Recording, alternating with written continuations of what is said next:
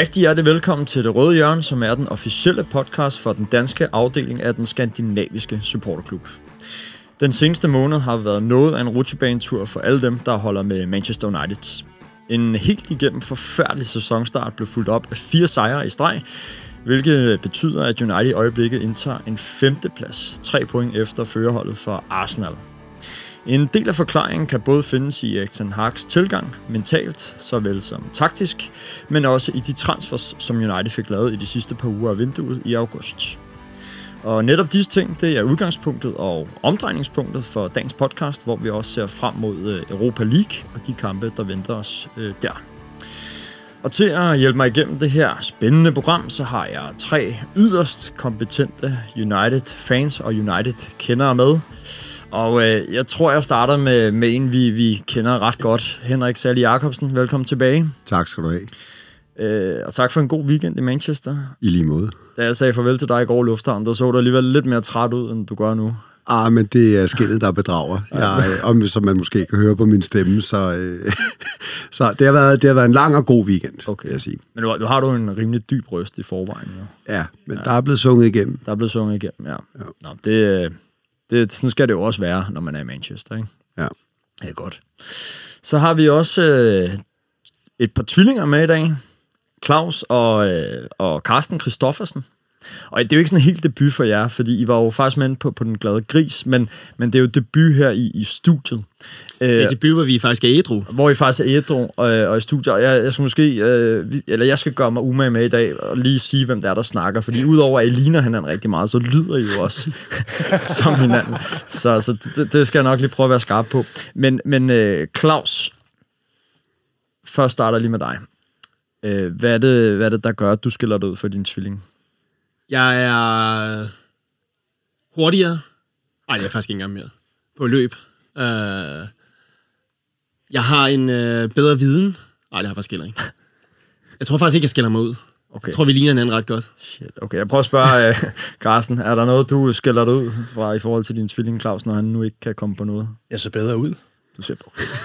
Blåere, hurtigere, stærkere. Altså et skarpt svar for, for tvilling 2 herovre, vil jeg sige. Jeg skal lige være, hvem egentlig født først af jer to? Det er jeg. Nå, okay. Nå, så, så var det tvilling 1, der var skarpest. Okay. Jeg er egentlig blevet tvilling 1. Jeg har altid været nummer 2.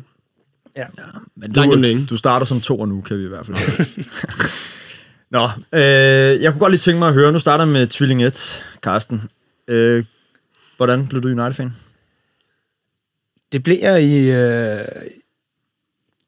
i en FA Cup-finale med Erik Cantona og hans mål mod Liverpool. Øh, var egentlig ikke den store fodboldfan, for det var ikke rigtig noget, vi sådan øh, øh, brugte tid på derhjemme. Øh, men så var der jo den her FA Cup-finale i tv, som øh, vi jo begge to sidder og ser med vores far, og der var lige pludselig en spiller, der lavede noget vanvittigt øh, på kanten af feltet. Og så var der ligesom der, så var ja, det, der noget, der blev... Det er den der halvflugter der, lige præcis. hvor tilbage og hente den. Lige præcis. Ja, det er 96. Ja. ja. 96, ja. Øh, og der var sådan et lille øh, frø, der begyndte at spire. Øh, og det voksede så sådan lige så stille. Det, vi var, der var ikke, øh, nu er vi begge to opvokset på Bornholm, så man ikke kan høre det på, øh, på vores snak, men der var ikke rigtig nogen øh, United-fans i vores omgangskreds. Det var primært Brøndby. Øh, så vi var sådan lidt for os selv, og det, det voksede sådan lidt hen ad vejen, og da vi så kommer til København, jamen, så stikker det jo helt af øh, derefter. Øh, både at vi øh, ja, finder grisen øh, og kommer derind, og, ja, og generelt bare får mere frihed til at øh, komme over og se den, mm. øh, og nørde det.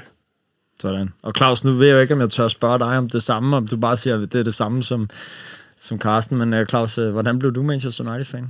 Jamen, det er jo faktisk samme kamp. Fordi, altså, ja, altså vi, som Carsten siger, vi sidder og ser den sammen med vores far ja. øh, i øh, det der tipslørdag. Øh, og så se øh, Cantona. Altså, det er verdens kedeligste kamp. Altså nu, øh, jeg, jeg var, hvad, vi var 12-13 år gamle på det tidspunkt. Mm. Øh, så jeg kan ikke huske hele kampen, men lige det øjeblik der, det kan jeg huske. At han går tilbage, og så flugter han ind. Øh, og så den arrogance, han kommer med bagefter, og den jubel er... Og så når man bliver lidt ældre, så faktisk finder kampen igen på YouTube, og så ser den, og så tænker jeg, hold kæft, hvor er jeg glad for, at jeg, jeg ikke kan huske den kamp der. For det var ikke en fod for øjet, men uh, vi vandt 1-0, og, og så var der bare den der, den der arrogance, holdet havde på det tidspunkt der. Mm. Specielt med Cantona i, uh, i topform der, det var jo... Jamen, der var bare et eller andet specielt. Og så blev United jo beriget med to fans mere efter den kamp. Fuldstændig. Fantastisk. Jamen, udover de tre gode mænd i studiet her, så har vi som altid Louis og Morten Lundsgaard til at styre lyd og produktion. Mit navn, det er Mads Kaltoff Nøring. Jeg er vært, og jeg skal styre slags gang, og øh, lad os komme i gang. De tre skarpe. Og øh, som altid, så starter vi med de tre skarpe, hvor øh, paneldeltagerne her får et spørgsmål, som, øh, som de skal svare ganske, ganske kort på. Det behøver nødvendigvis ikke at være ja-nej, men, men det skal være med en kort sætning, et meget kort svar. Ikke noget fedt spilleri. Vi skal have, vi skal have kortene på bordet her. Okay. Første skarpe. På en skala fra 1 til 10, hvor 10 er bedst, hvordan øh, vil I så vurdere Uniteds transfervindue? Øh, Claus, du får lov til at starte. Og et syvtal, vil jeg sige. Syvtal? Jeg er enig i et syvtal. Et syv er det også. Um, et firtal kommer jeg ned på. Okay, et firtal. Der er lidt uenighed her. Ja, okay. Den, øh, den, den øh, vender vi senere. Det bliver spændende at høre. Nummer to. Er I øh, tilfredse med, at Ronaldo endte med at blive i United? Henrik? Nej, det er jeg ikke. Nej. Og Carsten? Det må tiden vise. Jeg er, jeg er lidt delt lige nu. Se, det er, jo, det er jo sådan en, vi kalder en fedt spiller. Ja, og jeg vil, gerne uddybe, jeg vil gerne uddybe det bagefter. Ja, så, så må du lige, hvad hælder du mest til? Ja eller nej? Uh, så hælder jeg til et ja.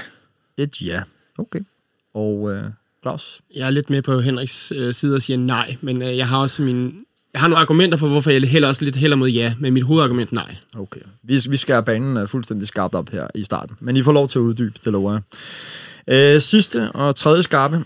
Tror I, at United kan holde den nuværende form på, på lang sigt, og her snakker jeg altså sådan på lang sigt, det er resten af sæsonen, og så spille med om top 4 i den her sæson? Carsten, du får lov til at starte. Nej. Nej. Og Claus? Nej. Og Henrik? Åh oh, ja. Åh oh, ja, okay. Prøv at se, det er jo altid godt, når vi ikke er enige i det her panel. Det får I lov til at diskutere øh, mere ja, jeg om. Jeg føler skeptisk. Ja, det, det, det gør jo heller ikke noget. Det er fint. Men øh, tak for svarene.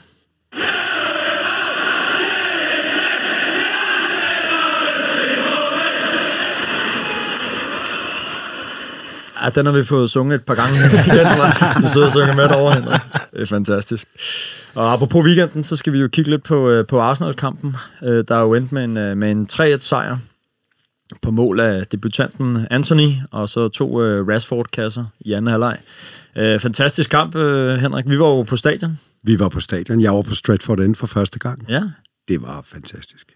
Hvad, hvad, hvad, hvad tager du med dig for kampen? Jeg tager, øh, jeg tager Anthony Anthony's debut. Nu øh, har jeg før pralet med, at jeg har set Ronaldos debut på Old Trafford. Mm. Nu har jeg set Anthony's debut. Jeg tror, det bliver samme øh, kaliber. Mm. Og øh, så øh, bemærker jeg mig selvfølgelig Rashford to kasser. Rigtig vigtigt for ham at komme i gang. Mm. Godt. Og bare lige et, et spørgsmål, der ikke så meget med kampen at gøre. Nu har, øh, nu har der jo nogle gange været lidt debat om stemningen på Old Trafford i forhold til, øh, der er jo det er jo ikke nogen hemmelighed, der er mange turister og sådan noget der. Og nu stod vi jo så på Stratford End, hvor der jo plejer at være rigtig god stemning. Men hvad var det indtryk af, af stemningen på stadion i weekenden, Henrik? Altså, jeg, øh, jeg kunne se, der var nogle Arsenal-supporter nede i den anden ende. Jeg kunne intet høre. Mm. Altså, det var, det var øredøvende. Der var knald på fra Uniteds uh, fra, fra Uniteds ja, side. Fedt. Ja, dem, dem er så lige, uh, det er, hvor, hvor du står henne. Fordi at Stratford, lyden ned fra tilhængerne fra Arsenal, kommer ikke op til Stratford End. Den bliver hængende i stadion, så du hører den på siderne men du kan simpelthen ikke høre den deroppe. Det er godt ingeniørarbejde, det der. Sådan. Ja, det er lidt det samme. De, de kan heller, mener heller ikke, at de kan høre os. Nej, det er så knap så godt ingeniørarbejde ja. der. Nå. Øh, men øh, hvad, hvad siger I andre? Øh, hvad tager I med for, for kampen i weekenden? Var der noget, I bemærker ud over, nu siger Henrik Anthony og, og Rashford-kasserne? Jamen, Jeg vil sige, uh, igen, Rashford lægger også mærke til, men vi står og snakker om det nede på grisen, altså, men Rashford lavede ikke rigtig, han, han lavede ikke så meget i starten af kampen. Altså, han, han var der, og han løb på boldene, men man lagde ikke så meget mærke til ham. Øhm, det gjorde man så i anden halvleg, øhm, hvor Ronaldo kommer ind. Øhm, spe, eller specielt efter Ronaldo kommer ind, synes jeg. Øh, og det kommer lidt i forhold til det forlængelse af dine tre skarpe spørgsmål her, fordi der synes jeg, man kunne se, hvad det er, vi kan bruge Ronaldo til, hvis han kan acceptere en bænk-rolle mm. og komme ind og gøre en forskel. Øhm, og så vil jeg tage hvad hedder, McTominays arbejde på den defensive midtbane. Altså OL-deltagelse i græsk, bryd, græsk-romersk brydning. Også den. Den gjorde han sgu flot. Nej, men øh, det virker som om, efter Casemiro er blevet købt, at han har lige har steppet op, at han har fået en mere specifik rolle. Øh, og den synes jeg, han udfylder rigtig godt. Mm. God og, så, analyse. og så faktisk også, øh, hvad hedder øh, Eriksen. Mm. Hvor vigtig han er, hvor, på hvor kort tid, og hvor vigtig han er blevet for os. Ja, det, man, det, man kommer heller ikke udenom Eriksen. Han havde en, en brandkamp og blev også efterfølgende kåret som, uh, som man of the match. Uh, er Eriksen gået hen og blevet en vigtigere spiller, end jeg tror, han vil blive? Nej, ikke for mig. Mm. Øh, jeg synes, jeg har set i, i Tottenham på det danske landshold, øh, og til dels også til sidst i Inter, der var, han er jo en verdensklassespiller for mig. Øh, han er så rolig, alt han laver. Øh, det er så velovervejet, der er ikke rigtig panik, når han får bolden. Øh, og det har vi manglet, fordi vi har øh, en anden spiller, som øh, vi troede kunne det samme, men bare øh, virker som om, han er i panik hver gang han har bolden, for så skal ligesom, den skal afleveres øh, inden for tre sekunder, og gerne 30 meter frem af banen til en stikning, mm. til ikke rigtig nogen øh, øh, medspiller. Men det, det var faktisk også en af de ting, jeg tog med, for det synes jeg ikke, vi så i Arsenal-kampen. De Nej, men-. Hollywood-bolden fra Bruno af. Men han var også helt anonym. Han, jeg Ja, men forstod så- slet ikke, at han var med i Ah, kampen. der, der er altså til Rashford til Ja. 2-1. Ja, ja, der Den er er, rigtig. En ball, altså. Det er rigtigt, men det, det jeg mener med Hollywood-bolden, det de der bolde, hvor han sparker mig ud i, øh, med bag om ryggen, eller sådan lige øh, skråt til venstre, hvor han kigger til højre og sådan noget, hvor det ikke, hvor det ikke rigtig virker til, at der er en, en altså det er sådan ligesom, kan man kanskje sige, en panikløsning for ham, en gang imellem, synes jeg. Men det er en øh, lang diskussion, jeg også havde øh, på grisen til Leicester-kampen, fordi jeg, jeg synes, han har været nedadgående. Men til, mod Arsenal, så synes jeg faktisk, han spiller en god kamp. Jamen, han har altid spillet med høj risiko i alt, hvad han har lavet. Og det har været en øh, fantastisk at se til at starte med under Solskær. Fordi der, der har vi brug for det. Vi har brug for en, der kunne tage bolden og så bare lægge den langt til vores kontraangreb. Det var så også det, vi laver øh, Rashfords mål på, at øh, de andre bliver fanget højt, så kan vi lave den lange aflevering, og så har vi nogle vanvittigt hurtige spillere, der kan løbe den op og få, få scoret på den. Men, men hvor de klæder hinanden, ikke? Eriksen og Bruno. Det er, Ja, det, ja, ja, de jeg, finder hinanden, de der, og de taler samme sprog. Det er, ja. det, det, det, jeg, jeg er ri- rigtig, rigtig glad for det der samarbejde. Ja, jeg kunne bare godt tænke mig, at Bruno han lærte lidt af, af Eriksen omkring øh, at kunne tage tingene lidt roligt, og ikke skulle øh, foregå med 120 i timen hver gang. En sidste ting, jeg, jeg bemærkede i kampen, det var, at øh, United spiller en rigtig god første halvleg, kommer, kommer foran 1-0. Øh, Så kommer vi ud til anden halvleg og kommer slet ikke i gang, og Arsenal får, får udlignet til 1-1. Og der må jeg indrømme, der sad jeg øh, på Stratford ind og tænkte, det her, det, det er en svær kamp nu. Øh, og alligevel så formår United at, at komme tilbage og vinde kampen. Øh, den her skrøbelighed, vi jo tidligere har set, for eksempel mod Brentford, hvor holdet falder fuldstændig sammen. Hvad, hvad, hvad tror jeg, der er sket med United siden den kamp, der gør, at Arsenal ikke går hen og vinder den her kamp? Det, øh, det, det populære svar er jo, at øh, Maguire ikke er en del af den forsvarslinje. Men er det Maguire alene, der gør, at United ikke Nej, falder det sammen? synes jeg jo ikke. Øh, det, vi har jo også diskuteret før, hvad er det Maguire, han kan, og hvad han ikke kan. Øh, og det kan godt være, at han, at han ikke er den bedste Premier League forsvarsspiller lige nu. Men altså, da vi købte ham, der kunne vi, vi kunne ikke vinde en kamp, hvis han ikke var der. Uh, man kan falde så dybt på så kort tid, det, det har jeg svært ved at se, så jeg tror bare, det er lige nu, han kommer ud og laver nogle aktioner, hvor han ikke skal være. Og der kan man måske se, at øh, øh, øh Varane og Martinez, de øh, holder måske lidt igen, og ikke støder så langt frem for at tage de her, alle de her situationer, der er midt på banen, hvor vi måske har manglet en sekser til at øh, rydde op. Så midterforsvaret kunne være en af forklaringerne? Jamen, den, det er blevet mere stabilt, og det så vi også i øh, Arsenal-kampen, synes jeg, at vi var maksimalt under pres. Altså, øh, Malaysia, han virkede til at blive presset ud over det, han har prøvet før med Saka. Han virkede til at, Saka virkede til at fuldstændig styr på ham. Uh, vi var så heldige, at Darlo virkede til at styr på Martinelli, og de to, vi havde i centerforsvaret, Martinez og Varane, de blev ikke... Jo, de blev udfordret uh, af, hvad han hedder, Ødegaard og Jesus, men de fik styr på det, og det var ligesom, så blev lagt en dæmper på det. Mm. Og det, det synes jeg. Henrik, du markerede os. Øh, det, det, jeg tror, der er sådan flere ting, der er i spil der, men sådan det, det, den, den store grund, tror jeg, er, at han har taget de to øverste i hierarkiet, Maguire, anfører, og Ronaldo, øh, legenden, og så han øh, sat dem af. Og det har betydet, at de andre må steppe op. Øh, det vil sige, at de andre yder de der 5-10 procent mere, og må stole på hinanden, i stedet for at de kigger over på anføreren eller legenden, og tror, at de gør det for dem. Øh, en anden ting er bakkerne. Jeg synes, at bakkerne ligger længere tilbage på banen, mere defensivt udgangspunkt, end i forhold til tidligere, hvor bakkerne skulle med frem. Vi har en mere defensiv tilgang til det fra bakkerne, det vil sige, at vi står mere kompakt nede bagi. Og så, som du også snakker om før, øh, McTominay, han har steppet op, altså. Men det virker også, som om der er kommet mere struktur på, hvad er, hvad er min enkle rolle her på holdet? Fra øh, da vi havde øh, Fred og McTominay nede, som ikke rigtig, der er ikke nogen, der vidste, hvem der var sekseren her, eller hvem der var, der havde de, det overordnede ansvar for at dække af for forsvarskæden. Så var der sådan lidt, de løb til tider lidt rundt som hovedløse kyllinger, synes jeg i hvert fald. Øh, nu virker det til, at øh, nu er det McTominay, der har hovedansvaret for at ligge dernede. Eller Casemiro, eller hvem der kommer til at spille dernede. Fordi hvis man så mod, øh, mod Brentford, hvor vi hele tiden prøver at spille bolden op, hvor Eriksen han bliver jo max presset. Hvad er det, fire gange i streg eller sådan noget? Det er vi gået væk fra. Altså, vi begyndte lidt på noget med Arsenal, fordi Arsenal begynder at gå lidt længere tilbage. Men også så har De Gea, og det synes jeg er jo fedt, at Den har kan, kan sige, mm, okay, den her strategi, som jeg har lagt, og min filosofi, den virker ikke i øjeblikket. Så nu går vi over til at bare løse bolden fremad, og så går vi efter Præcis. 120 timer på at få bolden. Og det har faktisk lykkedes for os, fordi vi har ikke mistet så mange bolde på det. Øh, Så vi får, jo, vi har tabt lidt, men altså, vi får alligevel lidt kontrol over bolden en gang, men i stedet for bare at miste den, som vi har gjort ved at tabe den op på eget strafbart felt, ikke? Det lader til, at han har sagt til, til De Gea, du spiller kun en mand, hvis han er helt fri. Ellers så lufter du, og så lader den komme derop, og så starter vi presset deroppe. Jeg synes jo også, altså, som Carsten så siger, øh, der er jo en ting med Maguire også. Jeg synes jo, en af de ting, som er lidt skræmmende for vores klub, det er, at det lige pludselig kom frem, at Ronaldo og Pogba, de har været op, og en tredje spiller, som jeg ikke husker var, de har været op hos Rangnick øh, og sagt det med, at Maguire, han skal sættes af. Mm.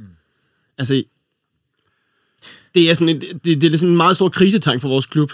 Men det viser måske også, hvor er Maguire, han står hen i øjeblikket. Og det vender måske også tilbage som noget af det, du hæfter dig ved med, at Ten Hag faktisk har taget tyren lidt ved hornene, og så, så lavet nogle af de ændringer, der måske har været nødvendige, men, men som også er gået ud over spillere, der tidligere har været højt profileret i, i truppen. Og det sjove det hele er, at der er lige kommet, øh, hvad hedder Erik Bailly, han er jo kommet ud med en udtalelse i dag, mm. efter han flyttede til Marseille, at ved, han er forundret over United, de hvad hedder, favoriserer engelske spillere.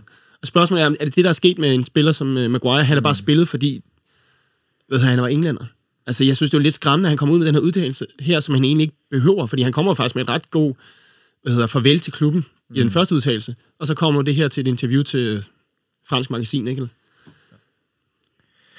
Tak for, øh, for gode svar. Det var Arsenal-kampen. Vi har jo, øh, vi har jo rimelig meget på tapetet i dag, så vi, øh, vi bliver nødt til at lukke den her, og så, så gå videre til, øh, til næste.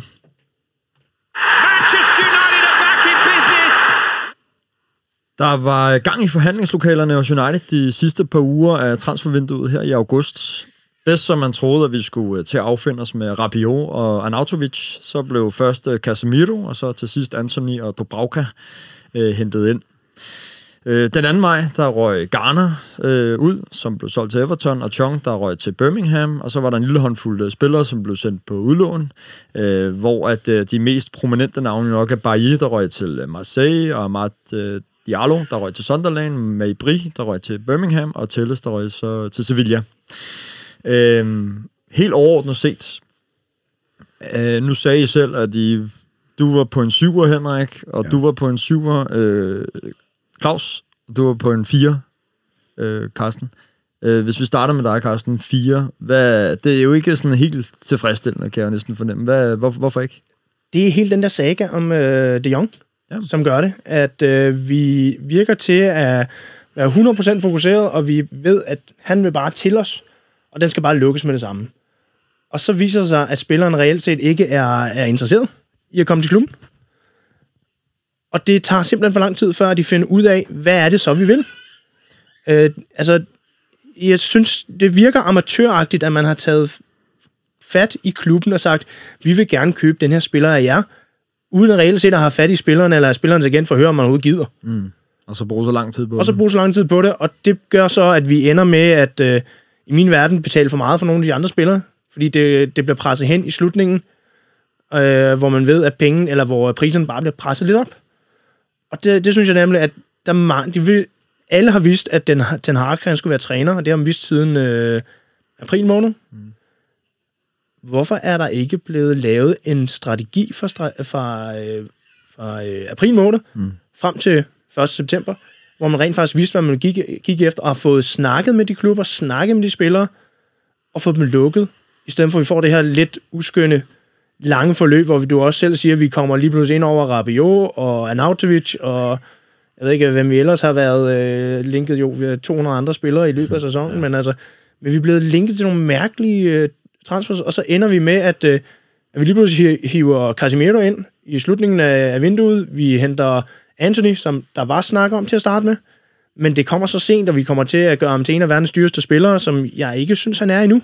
Det kan være, at han bliver det, men det, jeg synes, vi betaler for meget for ham. Øh, vi henter Martinez, som jeg synes, at han virker til at være en fantastisk øh, spiller. Men når man hører fra, øh, fra Holland af, så har vi simpelthen betalt dobbeltpris af ham. Mm. Øh, Ajax har taget røven på os omkring den. Og vi henter Malaysia, som virker til at faktisk være den mest fornuftige indkøb, vi har, har lavet i sommer. Ah, Så, Eriksen. så, Eriksen, undskyld, ja, den er ikke det glemt. der. Jeg synes, det, det synes Ja, men, jeg, jamen, og det er, jo, øh, det er jo fint, og øh, jeg kan jo høre, der bliver langt meget ud efter transferstrategien øh, her, i, i, her i sommerens vindue. Henrik, øh, du er på en syver. Det var jo lidt højere. Hvad, hvad er det, du er sådan ret tilfreds med?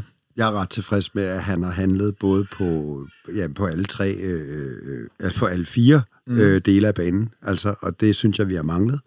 Jeg synes, der har været for meget øh, mukkeri nede bag med Henderson. Jeg synes, og han har fået chancen, og han har ikke været god nok, når han har fået chancen. Så øh, det synes jeg, det er fornuftigt. Så har vi fået Martinez, som jeg er helt på halen over. Altså, jeg er så overrasket, og øh, jeg synes, det er så positivt. Øh, Malaysia, kæmpe plus også. Altså, det jeg godt kunne have tænkt mig, for at vi kunne have kommet højere end en syver, det ja. var en ny højreback. Mm. Men øh, Dalot har også steppet op. Der mangler stadig lidt, men, øh, men lad nu det være. Øh, Eriksen på midten, helt suverænt. Øh, Casemiro, der har jeg, øh, der har jeg min tvivl.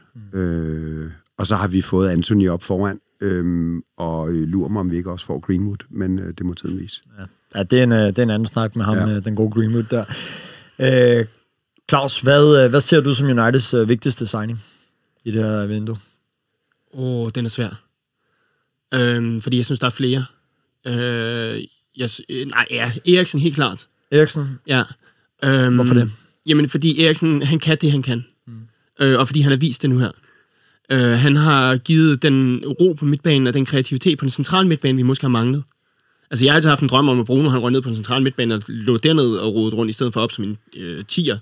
Øh, men nu har vi fået Eriksen, som, som Carsten også sagde til start med, han har den ro, når han skiller sig af med boldene. Altså, han laver meget få fejl i en kamp, og det er jo dejligt at se. Og det må, problemet er så for os, hvad sker der, når Eriksen skal have pause? Hvem skal så gå ind og tage den? Er det Fred, der skal gå ind og tage den? Eller er det Bruno, der ryger ned? Eller Van der Beek. Van der Beek? Altså, ja, altså han er forsvundet lidt ud af det hele igen, og nu er han lige blevet gift, på bryllupsrejse, det er jo så, hvad det er. Mm. Øhm, så Eriksen er, vores vigt, er den vigtigste indkøb, vi har lavet, og så øh, Martinez øh, i forsvaret. Så giv den der lidt ro. Altså, Bailly holdt jeg rigtig meget af. Problemet var med, at han spillede 45 minutter, så blev han skadet. Eller fik rødkort? Eller, ja, han fik et rødt kort. Ej, han er, st- han er stadig ikke nogen fra Vidic, vil jeg stadig sige. Kaptajnen for det røde hjørne, Ja. for det røde hjørne siger, at han, er, han har indbygget fejl. Ja, altså jeg vil sige, jeg synes, jeg synes, han havde nogle værdier, også fordi han er hurtig. Og nu har vi fået to centrale forspillere, som faktisk er hurtige, og vi har to backs, som er hurtigere. Og jeg vil også give det ret i, at vores backs er kommet længere tilbage ud, men vi har til gengæld også fået nogle backs, der godt kan løbe fremad, og gerne vil løbe tilbage. Virker det til indtil nu i hvert fald. Ja. Carsten, hvem øh, ser du som den vigtigste signing? Bare helt kort. Det er Eriksen. Det er Eriksen. Ja, det, det er ham, vi har manglet. Nu er der jo mange, der har skrevet efter en, en sekser i rigtig, rigtig lang tid. Nu har vi jo fået Casemiro, og vi har jo blandt andet en lytter, øh, Simon Mofenevoldsen, som jo også tidligere har været her på det røde hjørne, som, øh, som peger på netop Casemiro. Øh, grundet han er disciplineret, han er en stærk skraldemand, der også er god med, med bolden, og som måske også kan skabe noget mere plads til de offensive spillere. Men der er ikke nogen af jer, der har nævnt Casemiro, selvom øh, jeg tror, at det, der er blevet skrevet mest efter i det røde hjørnes historie, i hvert fald mens jeg har været vært her øh, sidste øh, års tid, det er en sekser. Det er, fordi vi ikke har set ham endnu. Okay. Altså, jeg vil sige, jeg kan, øh, hvis vi får en Casemiro som nede i Real Madrid, mm. som kunne ligge og rydde op for Modric og Kroos hele tiden, og være rolig og få spillet bolden frem. Hvis vi får den spiller, så vil, så vil han være sammen med Eriksen, det, nogle af nok de vigtigste. Mm. Problemet er bare, at vi har ikke set ham endnu. Altså, vi, Anthony vil jeg heller ikke nævne, fordi øh, nu har jeg, jeg har set meget Ajax, øh, og han har været rigtig, rigtig god i Holland. Øh, kan han overføre det til engelsk fodbold? Man så lidt mod Arsenal, og noget af det blev måske lidt for meget fiksfakseri med de der 27 øh, husmandsfinder, han havde nede i en hjørne, ikke? Altså, men han har noget frækhed og sådan noget. Hvis Casemiro kommer ind og viser, at han kan tage engelsk fodbold og styre det, så bliver han også en vigtig signing, fordi som du også siger, vi har manglet den sekser. At McTominay så har gået ind og overtaget den her sekserbollen her, det er jo bare fantastisk. Og det synes jeg jo er det største plus for Casemiro, det er at se McTominay reagere på det. Mm. Fordi altså, alle alarmklokker, de ringer hos mig. Øh, 30-årige brasilianer, der har vundet alt. Der er pokalskabet er fyldt, pengepungen er fyldt, der er fribillet til samtlige bar på Copacabana. Altså, ham der, jeg og han er vant til at spille i en liga, hvor der ikke går, det går langsommere, trykket er ikke lige så hårdt, og han er vant til at spille på et tophold i medvind.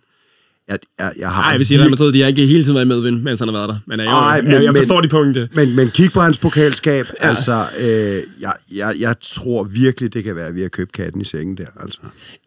Jamen, altså jeg vil sige, øh, øh, Toni Kroos har været ude med et, øh, med et udsagn i dag, hvor han siger, at øh, han er lidt sur på alle de spillere, der vælger engelsk fodbold bare for pengenes skyld. Øhm, men der nævner han faktisk ikke øh, Cas- eller, hvad hedder, Casemiro. Der nævner han faktisk, at han, øh, han har stor respekt for Casemiro. Han øh, flytter til United for at få en ny udfordring. Og han er sikker på, at det, han skal nok blive en succes deroppe. Men jeg har også min... Altså, brasilianske defensive midtbanespillere har jeg altid lidt min tvivl om. Øh, Jamen, især, is, især med hans alder og hans meritter, fordi jeg frygter, at sulten ikke er der. Og han skal altså omstille sig til noget nu, som... Han har ikke spillet Premier League før. Men jeg vil så sige, de, øh, hvad bliver det, 20 minutter, 25 minutter, han har haft indtil nu, der synes jeg, man godt man kan se noget. Han godt vil suge bolden til sig og, spille, og skille sig af med den. Man kan også se, at han ikke kan lide at være udsat for et højt pres, og han skal så prøve at dreje rundt om sig selv. Han har mistet bolden. Han har mistet Både bolden. mod Leicester og mod Arsenal, og at det koster altså kontraangreb den anden vej. Men er, det ikke, er det ikke derfor, han ikke spiller lige nu? Fordi øh, som jeg ser det, han er købt ind. Han kommer fra Spanien, som du selv siger. Han har spillet i Real Madrid, for alting måske er gået lidt langsommere. Mm. De har ikke været udsat, udsat for det samme høje pres i hverdagen. Nu skal han lige vende sig til det, så det, jeg synes, det jo er klogt af Ten Hag at sige, hvis det er sådan, det foregår, nu ved jeg jo, ikke, hvad der foregår på træningsbanen, at sige, nu får vi det spillet ind, nu får vi dig op i tempo, vi får din fysik til at være klar til Premier League, og vi får din spilforståelse og din krop klar til det, dit tempo klar til det. Så du ikke bliver udsat for de der overfald, som du får Jeg, i sige, Premier jeg, League. jeg tror, vi får, får mig at se mod Real Sociedad. Ja, Øhm, det kunne jeg sagtens forestille mig. Ja. Selvfølgelig. Han, han vil være, han, jeg tror, han vil shine rigtig selvom, meget. selvom i- jeg, jeg også tror, at Ten Hag kan gerne vil start, lægge ud med en sejr over Sociedad første kamp. Det er vores sværeste modstander. Nu kommer vi ind på Euroleague senere, men øh, det, Ja, så jeg tror, præcis. vi kommer til at se ham der. Der er spændt på at se, hvad er det, han kan tilbringe. Nu tror jeg også, at jeg faktisk nævnte det sidst, og nu vil jeg også øh, sige det igen. Øh, men vi har også en lytter, øh, Robert Rasmussen, der siger, at den bedste, transfers, øh, den bedste transfer United har lavet, det er, det er Erik Ten Hag. Øh, særligt fordi han har sat Maguire på bænken. Ham har vi jo så vendt lidt nu her. Øh, men hvad med Erik Ten Hag? Altså, øh, tror jeg, United havde været det samme sted nu, og med de samme spillere, hvis ikke Erik Ten Hag var kommet ind? Ja, det, jeg, det tror jeg faktisk lidt, fordi at, øh, der, det andet alternativ havde været Pochettino. Mm. Øh, og det kan godt være, at han har haft øh, en dårlig oplevelse i PSG, men det har rigtig mange andre trænere og toptrænere også haft, hvor man ikke rigtig virker til at have styre selv, hvad der foregår. Man bliver egentlig bare sat på, på bænken, og så øh, er du galionsfigur for det her hold, som øh, sådan lidt øh, sætter sig selv. Mm. Man, og jeg tror, vi har set meget af det samme. Jeg ved ikke, om vi har fået de samme spillere ind til det, men vi har nok fået øh, lidt den samme stil, at øh, en spiller eller en træner, der gerne vil lidt frem af banen.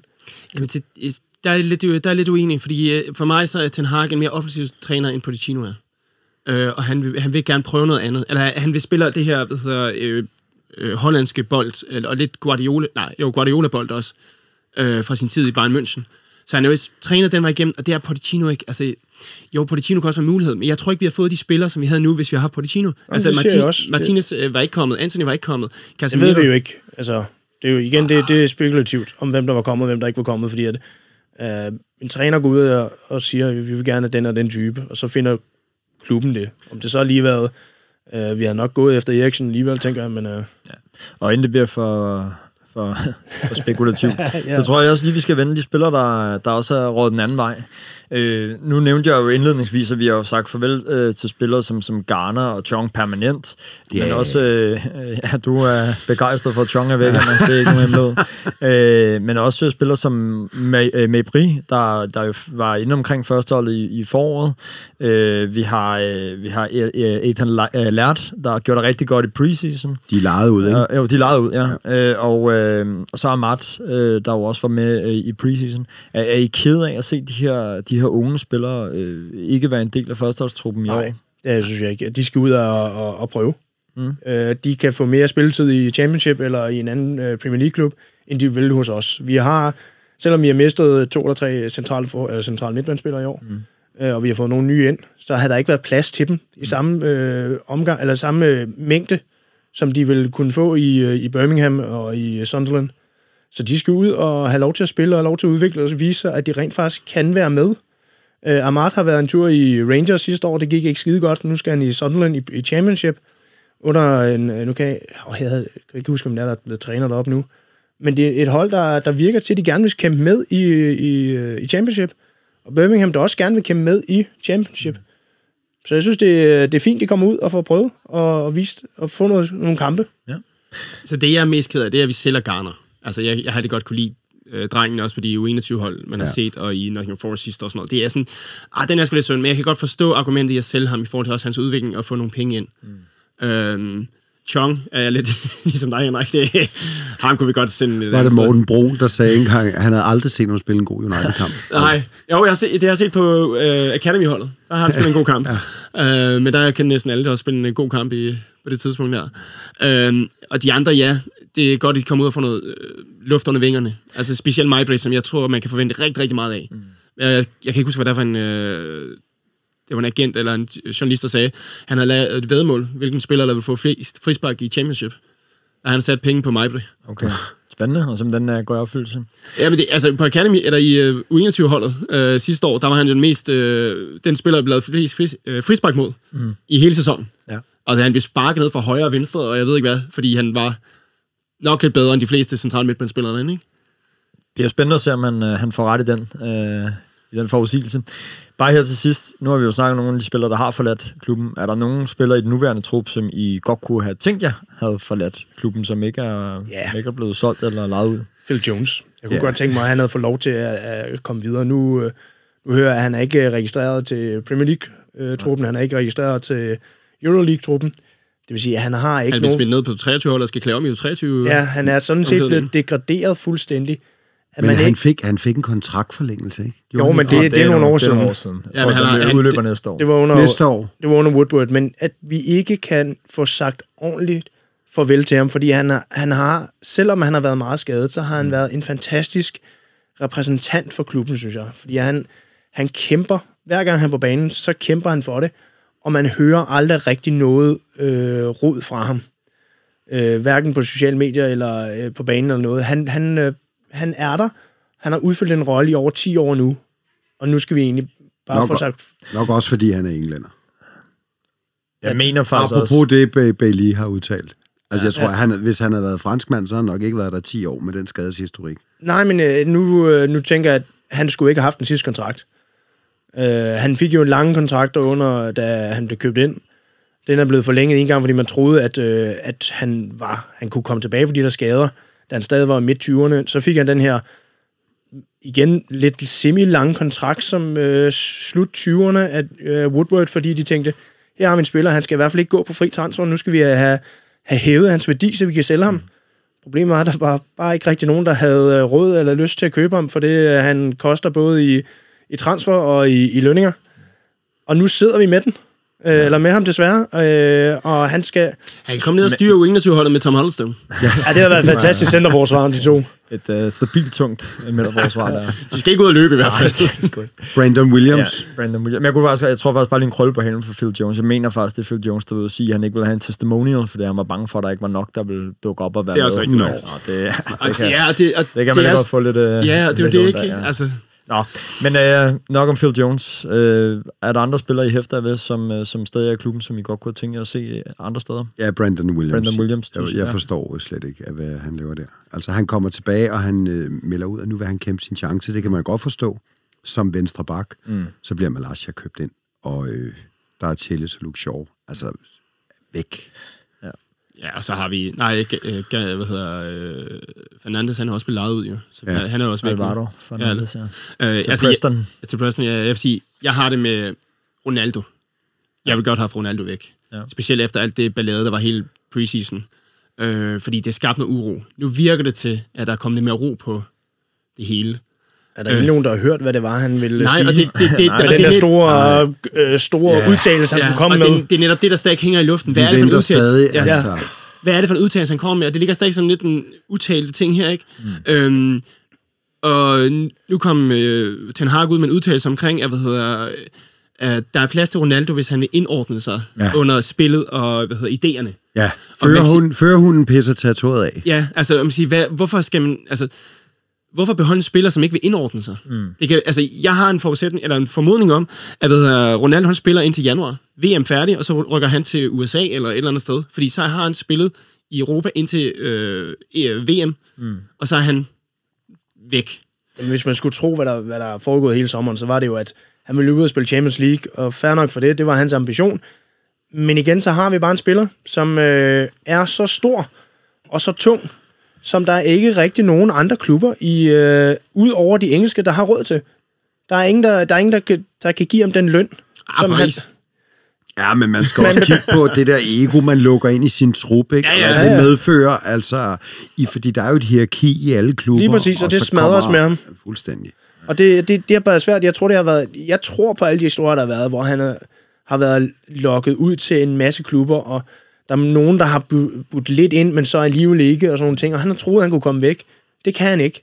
Og der har jo været rigtig mange, øh, mange røge for mange ildebrænde, må man sige, her over Fuldstændig, sommeren. altså, det er- Men vi mangler jo stadig lige at høre det for, for hestens egen mund, øh, Ronaldo her over, over sommeren. Øh, tror I på, at han, øh, han kan bidrage øh, ja. Med noget positivt den her sæson? Det tror jeg sagtens. Det, Det så tror jeg vi også. imod, øh, var det Leicester-kampen? Nej, øh, øh, Arsenal-kampen. Fordi, øh, Jamen, der var også Leicester, hvor han, var, hvor han blev brugt til den her link-up-spil, som øh, vi manglede. Som, Ja. Det, han Altså, jeg, jeg vil sige, en af de ting, som overbeviser mig, som jeg også øh, lagde ud lidt med at sige her, i Arsenal-kampen, for eksempel til, hvad hedder vores, hvad bliver det, 3-1-mål med aflevering til Eriksen. Mm. Hvor mange forsvarsspillere Ronaldo han trækker ved at gå op til en hovedstødsduel. Altså, de, jeg så sådan en stillebillede, der står fire Arsenal-spillere, der går op til den ene mand. Mm. Og lige pludselig så står, øh, jeg kan ikke huske, hvem der, er, der ligger aflevering til, hvad hedder Eriksen, men det er Bruno eller dem der. Og kan ligge en fuldstændig fri aflevering til Eriksen, som bare løber ned langs sidelinjen ind over til Rashford, så står det 3-1. Ja, men det er, han, er med, han er med i op på midten. Der Ja. ja. er han, jeg tror, Og han det- spiller det- en mand fri, og så bliver han sætter en anden et eller andet. Ja, altså han er det- med i det. Ja, altså det, hvis han kan indfinde sig med den rolle der, fordi jeg tror ikke, han, altså, jeg vil næsten sige, han er ikke en starter for at være Ten Hag lige i øjeblikket. Til Altså- gengæld, til gengæld så, så, så bliver han spist mod Leicester, hvor han har et kontra, hvor vi har en kontra, Ja. hvor, fordi han er for langsom og for Ja. ja. stiv og uatletisk. Og så har han også noget, hvor han selv vil prøve, hvor Eriksen er helt fri inden Jamen, midten, altså, når han jeg, spiller jeg, ham. jeg, er det ikke Leicester, han har været tre skud for en femmer inden for ja, fem minutter, ikke? Altså, Præcis. det, han sparker i højre og venstre og midt over målet. Altså, det er Jo, sådan, men øh, i samme kamp viser han også, øh, jeg synes flere gange, at han godt kan være med i det spil, de gerne vil. At hvor han øh, rent faktisk er med i, øh, i det her linkspil, som vi har manglet, som vi snakkede, der var nogen, der snakkede om Rashford til at starte med, at han faktisk var lidt anonym i Arsenal-kampen. Og det var han også, fordi han kan ikke være med i det der spil, hvor han modtager bolden med ryggen til, får den spillet af. Det kan Martial, det viste han øh, den enkelte gang, han har været med i år. Øh, viste også i preseason. Og det kan Ronaldo også, for det, det, det ligger til ham. Han skal bare indordne sig til, at det, det, det bliver hans rolle nu. Det er ikke, han skal have bolden. Problemet for Ronaldo, det er, når han så lavet det link-up-spil, så når han ikke ind i feltet. Nej, Ja. og hvad så? Hvis vi Så scorer på det alligevel. Nå, men øh, drenge, drenge, øh, det, det er jo dejligt at høre jeres øh, iver, og der, der kommer rigtig meget godt kød på de her diskussioner. Men øh, vi skal jo også videre i programmet, og derfor så lukker jeg transfersnakken nu. Men øh, tak for god input hele vejen rundt.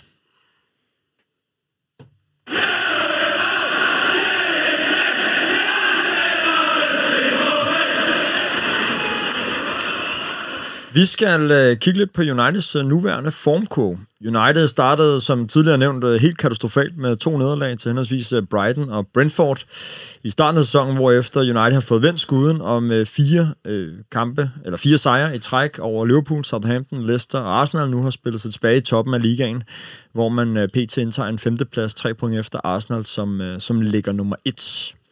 Men øh, hvad nu? Hvor står vi henne, og hvad skal der ligesom ske herfra? Og Claus, det var dig, der godt kunne tænke dig at have det her emne med. Øh, fortæl, hvad du har på hjerte. Jamen, altså, det, altså, vi starter katastrofalt i to første kampe. Øh, Ten Hag, han kører med den opstilling, som han selvfølgelig tror er bedst. Øh, og det fungerer ikke. Det viser en masse fejl i øh, tilgangen, en taktisk tilgang, synes jeg i hvert fald. Øh, det får han så rettet i de, øh, den efterfølgende kamp, hvor vi så slår... Det, jo, det er Liverpool-kampen. Ja. Øhm, og hvor vi, jo, vi er under pres, øh, men ikke så voldsomt pres igen, som for eksempel mod Arsenal, som vi bliver forholdsvis presset, ikke?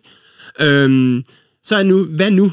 Fordi nu virker det til, at vi har en opstilling med 11 spillere, som faktisk fungerer on and off. Nu, øh, Elanga startede jo nu for Anthony. Nu må Anthony vise, at han godt kan overtage for Elanga, som det er nu.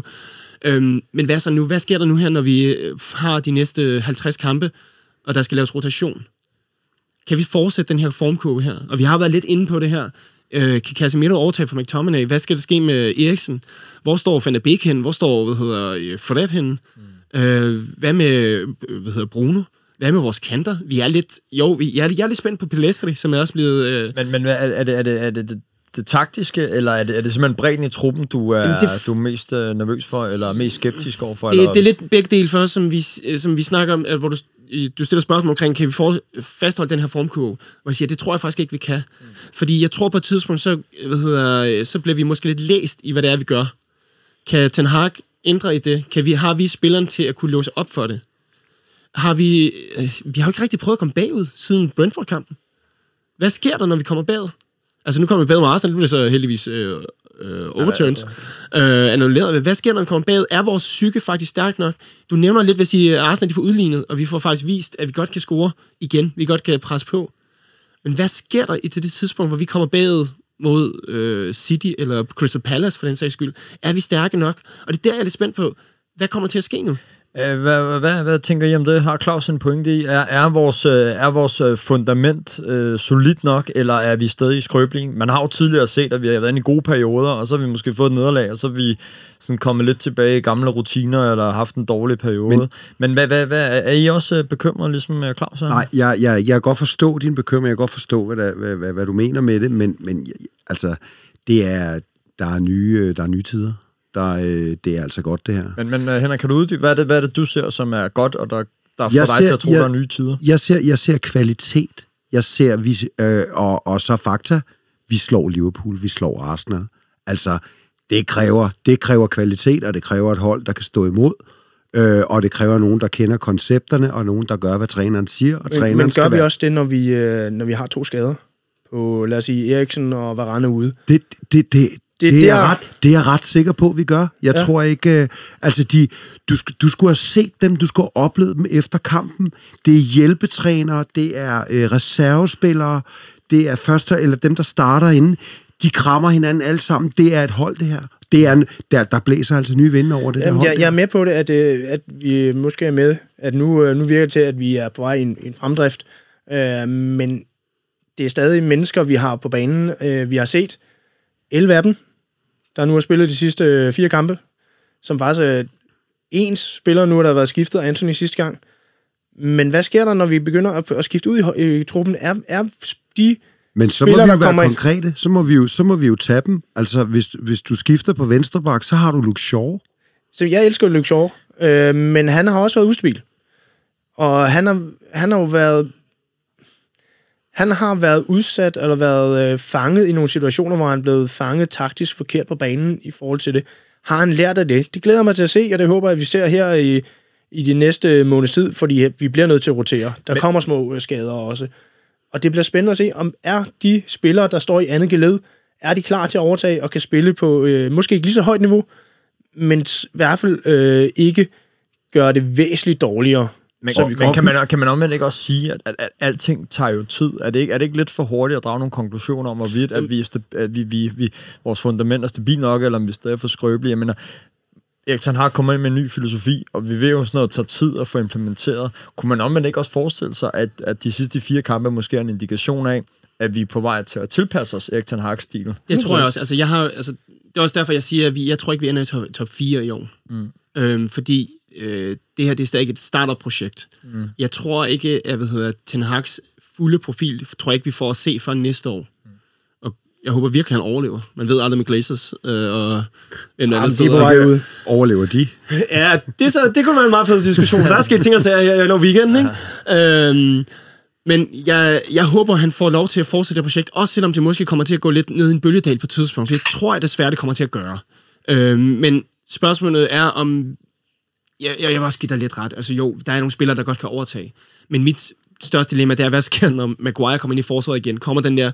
Folk tror, han er usikker igen. Fordi det virker til, at folk de har tiltro til Varane og Martinez og De Gea også nu ind i det centrale del der. Og hvad med Lindeløf? Altså, han har jo også kørt lidt fuldstændig ud på sidespor i øjeblikket, ikke? Men er vi så ude i en diskussion om, øh, hvor mange transfervindues, der ligesom skal gå, før vi er, er, væk for, for, for de der problematikker, Jamen, du jeg vil sige- med de gamle spillere, Jamen, der jeg kommer vil sige, ind, nej, det jeg, jeg, jeg, vil- altså det der med at sige transfervinduer, fordi jeg, for mig, så skal man ikke bare købe ind, man skal ændre mentaliteten hos spillerne, fordi jeg har, man har også set sådan som McTominay, som har gået og skræntet lidt og ikke kunne spille, lige pludselig spiller han på meget, meget højt niveau.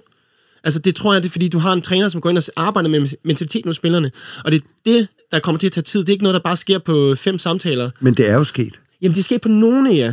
Altså, jeg synes jo, når hvad hedder, Maguire kom ind mod hvad hedder, Arsenal her, altså, det, det er ligesom, der skete sådan, jeg ved godt, når man skifter central forsvar, så sker der altid nogle lidt rystelser og sådan noget. Altså, det første, han gør, det er lavet frispark og gul kort, ikke? Mm. Det er sådan et, okay. Men han er en færge. Ikke? Ja, ja, Sådan altså, er det. Det, det, det, det er også, hvad det er. Men det er også, som du siger med Casemiro, jeg ved, jeg kan godt forstå dine argument, men han er måske ikke den... Han skal vende sig til det. Altså, som jeg siger, han laver også fejl, men jeg synes også, at han laver nogle positive ting. Øhm, og det samme med... Hvad fanden var det? Altså, Van der Beek. Altså, hvad, hvad, hvad skal vi gøre med ham? Men vi har... Prøv, prøv, prøv at se, hvor mange navne vi kan nævne. Altså, Vi kan nævne det, men... og der er, der, der er altså meget kvalitet imellem det der. Der er meget kvalitet mellem dem, men, men er hovedet med hos dem alle sammen? Det er det, jeg tænker, det tager tid. Og hvis vi kan få hovedet med på alle de spillere, fordi som du selv siger, vi har rigtig mange gode navne, og vi har rigtig mange gode spillere. Men de skal simpelthen have hovedet med og være helt med. Jeg tror også, hvis Ronaldo han får hovedet med, så tror jeg også at han kan blive mere værdifuld for os, end han er nu. Men spørgsmålet er, om kan han få hovedet med, og kan de andre få hovedet med? Er de fys eller psykisk stærke nok til det her? Men, men hvad, hvad tænker du så, øh, et, et, en mulig løsning kunne være, eller et svar på det der kunne være, for at vi opretholder den gode stime fremadrettet? Hvad, hvad skal der til? Det er jo, Der skal helt. Ja, men det, for mig er det jo nu, at vi bliver, vi bliver nødt til at bevise, at, at det her ikke er en, øh, en, en top. At, øh, at når at vi begynder at skifte, og, og grunden til, at jeg er også lidt skeptisk, det er, vi har været igennem 3, 4, 5 år nu her, hvor det har været godt, og så er det sejlet, så har det været godt, så er det sejlet. Gode spillere kommer ind, spiller skide godt, falder fuldstændig sammen næste sæson, og så, så bliver det sådan en bølgedal. Og det er der, jeg er skeptisk på, hvad, hvad sker der? Og jeg, jeg håber, at du får ret, Henrik, at det, nu er vi på vej opad, og det bliver bare, øh, det stiger fra nu af. Men vi bliver også bare nødt, igen, det er spillere, der har været længe, det er spillere, der har lavet fejl, det er spillere, der øh, har mistet meget værdi. Kan de være med nu her? Vi bliver nødt til at se dem på banen, vi bliver nødt til at... at, at? Men nu, nu, nævner, nu nævner du så spillere, der er jo kommet ind, og så nærmest bare blevet dårlige, og det er jo det, vi har set øh, igennem de sidste sæsoner. Men kan man omvendt ikke også sige, at de spillere, der er kommet ind i år, de er jo faktisk, mange af dem blevet bedre. Altså Malasia, Martinez, Jo, der, men- jo, men vi- er jo blevet bedre. Vi er, jo, Øh, vi er jo så også ude i, at da vi købte Maguire, var han øh, verdensklassespiller. Mm. Da vi købte Bruno, var han verdensklassespiller, og han, de begge to kommer ind i en bølgedal. De havde øh, sidste sæson, hvor det ikke kørte skide godt for dem. Mm. Hvad sker der med dem nu, når, øh, og nu kommer vi ind i øh, hvad det hedder, november måned, hvor vi skal til et VM. Mm. Øh, nu har jeg ikke fået talt, det havde jeg faktisk håbet, jeg havde haft tid til lige at se, hvor mange har vi egentlig potentielt med til VM? Mm. Hvor mange kommer tilbage? Mange. Ja, det er det, der er problemet, og så kommer de tilbage Hele til er med. til øh, de, vi skal spille igen øh, øh, Boxing Day. Det, dem, der har været til VM, skal ikke spille Boxing Day. Boxing Day. De, har, de skal altså på ferie. Men, men så kunne jeg godt tænke mig igen at, at stille lidt det samme spørgsmål. Vi har jo set Erik Ten Hag, særligt efter de to øh, første kampe, hvor det, gik, øh, hvor det gik fuldstændig galt, tage nogle, øh, nogle, nogle, nogle vigtige, men også hårde beslutninger. Øh, skal han ud i flere af dem fremadrettet for, øh, altså sådan inden VM for eksempel, for at kunne opretholde den her stil? Eller hvad, hvad er det, I tænker helt konkret, der skal til for, at, at vi ikke øh, går ned igen, som I jeg, frygter? Jeg tror, jeg, jeg tror, du har ret i lidt af det. Altså, han skal kunne tage tyren ved hornene, og det synes jeg, at vores managers de sidste par gange har været bange for at gøre. Mm. Solskjaer var spillernes mand, men han turde ikke rigtig tage de knaldhårde beslutninger, mm. synes jeg i hvert fald. Det samme med Ralf Rangnick, som han prøvede lidt, og så hoppede lidt tilbage, og så var det sådan lidt frem og tilbage, og jeg ved snart ikke hvad, ikke? Altså, mm. øhm, vi har for mange trænere, som har taget de populære beslutninger, men ikke de rigtige beslutninger. Som også Henrik siger, jeg synes jo, den rigtige beslutning, det var at bænke Maguire. Jeg synes, det var at bænke øh, Ronaldo. Altså, mm. han, skulle også, han har jo slet ikke været med i preseason, så han skulle Men, heller ikke få lov til at starte. men, men det er jo de hårde beslutninger. Ja, og det er det, jeg, det er det, jeg vil med Ten Hag. Og det var også det, noget af det første, han gjorde i Ajax, det var at tage en af de største stjerner, fordi øh, han stod og råbte efter ham i en kamp, og stjernen han ville ikke løbe tilbage, han kørte sådan en, øh, øh, sådan negativ attitude til Ten Hag. Han hiver ham ind på kontoret efter kampen og sagde, du kommer ikke til at starte de næste fem kampe. Og han, han blev solgt Nej. næste transfervindue. Mm. Og det er det, der er min pointe. Han har jo taget de svære valg. Ja. Han har sat Ronaldo på bænken. Han har skiftet anfører. Det, det bliver ikke sværere end det. Nej, det har han jo så ikke helt. Fordi Ikke at, da. Maguire kom på banen, så blev han anfører igen. Okay, men han har sat ham på bænken. Ja. Det er vi enige om, ja. Men Henrik, hvad, nu, nu, øh, nu har vi jo hørt rigtig mange gode ting for de gode tvillinger her. Men hvad, Henrik, hvad er det, du ligesom ser i, i, i det, der er sket her, der gør, at du er fortrøstningsfuld fremadrettet? Jeg, jeg er fortrøstningsfuld, fordi vi slår Liverpool, og fordi vi slår Leicester ud, godt nok et svagt spillende Leicester-hold, mm. og fordi at vi, øh, vi slår Arsenal så overbevisende, som vi gør. Og så hvis man kigger på vores program, mm. de næste fire kampe, der har vi noget Europa League, og så har vi Krystalpaladset og Leeds. Mm. Og det er jo Så alt andet lige. Så det, det er et godt program at have nu, hvor vi er i en opadgående kurve. Mm. Og vi skal nok få vores udskiftninger nu. Der kommer masser, der truppen kommer i spil nu. Og det er på et rigtig godt tidspunkt at gøre det mod nogle lavere hold, hvor vi er i en opadgående kurve. Tror du, han tager det? 100. Jamen, jeg tror det, fordi at vi, man kan jo se på mange managers, at når de endelig har fundet en... Øh, Never change a winning team. lige præcis, altså, de har fundet et hold, der virker, så er det dem, der spiller. Mm. Så er det dem, der bare øh, får lov til at, at, at banke igennem, så får vi pointene. Jeg tror, jeg tror, han har en... Øh, nu ved jeg ikke, hvor vi skal også snakke Europa League. Ja, vi skal snart tage videre. Ja. Og det er også, jeg kunne faktisk godt lige tænke mig bare lige kort til sidst. Jeg stiller lige et spørgsmål om lidt, men, men man kan også sige, at Erik Ten Hag's historik viser jo også, at han over flere omgange har bygget hold op. Hvor han har haft nogle rigtig gode hold, og så er de blevet splittet lidt ad. Øh, eller han har rykket, og så har han bygget et nyt op. Øh, det er et argument for, at, at, at nu er han jo i gang med at bygge et hold op, og, og selvom at der, der er kommet nogen ind, der starter ind lige nu, og så videre, og så videre, så kan han godt bygge på hele tiden, fordi det har han jo vist tidligere, han godt kan. Er det ikke noget, vi kan, vi kan øh, finde lidt trøst i? Jo, det synes jeg. Hvis vores øh, ejer kan holde fingrene fra ham, så har jeg et fortrøstningsfuld. og give ham mulighed for det. Fordi at øh, en ting er jo, at han går ud og siger, vi har brug for den og den type. Får han så lov til at købe den, den, og, den og den type? Mm. Eller får vi at vide, ah, nej, nej, nu har øh, Messi, han er fri på en, på en fri transfer, skal vi ikke lige have fået ham ind, for han kan sælge 3 millioner trøjer i, øh, i Mexico eller et eller andet. Mm. Det er der, vi ligger. Øh, hvis han får lov til at bygge et hold, som de har gjort i Arsenal, så, øh, så er jeg også meget fortrykningsfuld. Jamen, faktisk, faktisk også som Liverpool gjorde, ikke? Altså, Jo, Fuldstændig. Også som, også som Liverpool gjorde. Lige her til sidst. Hvor ligger United i Premier League, øh, når VM går i gang? hvornår fanden starter den? Det er november. Det er november. Fem. Du siger fem herover for, for Karsten. Tvilling nummer to. Øh, Jeg tror, vi ligger på en 6. 7. plads. 6. 7. plads. Jeg, jeg, jeg tror ikke, der er så langt til toppen på det tidspunkt, fordi folk, eller klubberne virker... Det virker ikke til, at der er nogen, der har fundet den helt rigtige formel i år af de andre Premier League-klubber. Det er nogle meget svingende resultater, der er rundt omkring. så en tæt top på en Ja. ja. 6. plads. Okay. Og Henrik? Tredje plads. 3. plads. Sådan. Må jeg høre, hvem har du på første og anden? Bare nysgerrig. Det, det, det, jeg har ikke lyst til at tænke på dem. Altså, må ikke, må ikke City, de ligger deroppe. Så tror jeg, det, jeg tror desværre, at Tottenham bliver rigtig farlig i år. Det bliver spændende at se, øh, hvem der har ret, når vi nærmer os, og om øh, Erik Ten Hag kan øh, holde de gode takter i live, eller om, om det bliver noget, vi har set før de sidste år, med at vi, vi går lidt tilbage igen. Tak for god input. Vi øh, hopper videre.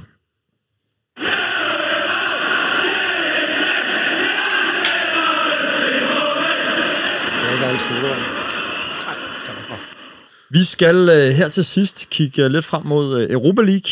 United de tager på torsdag hul øh, på det års turnering, som vi lige akkurat med nød og næppe kvalificerede os til sidste sæson.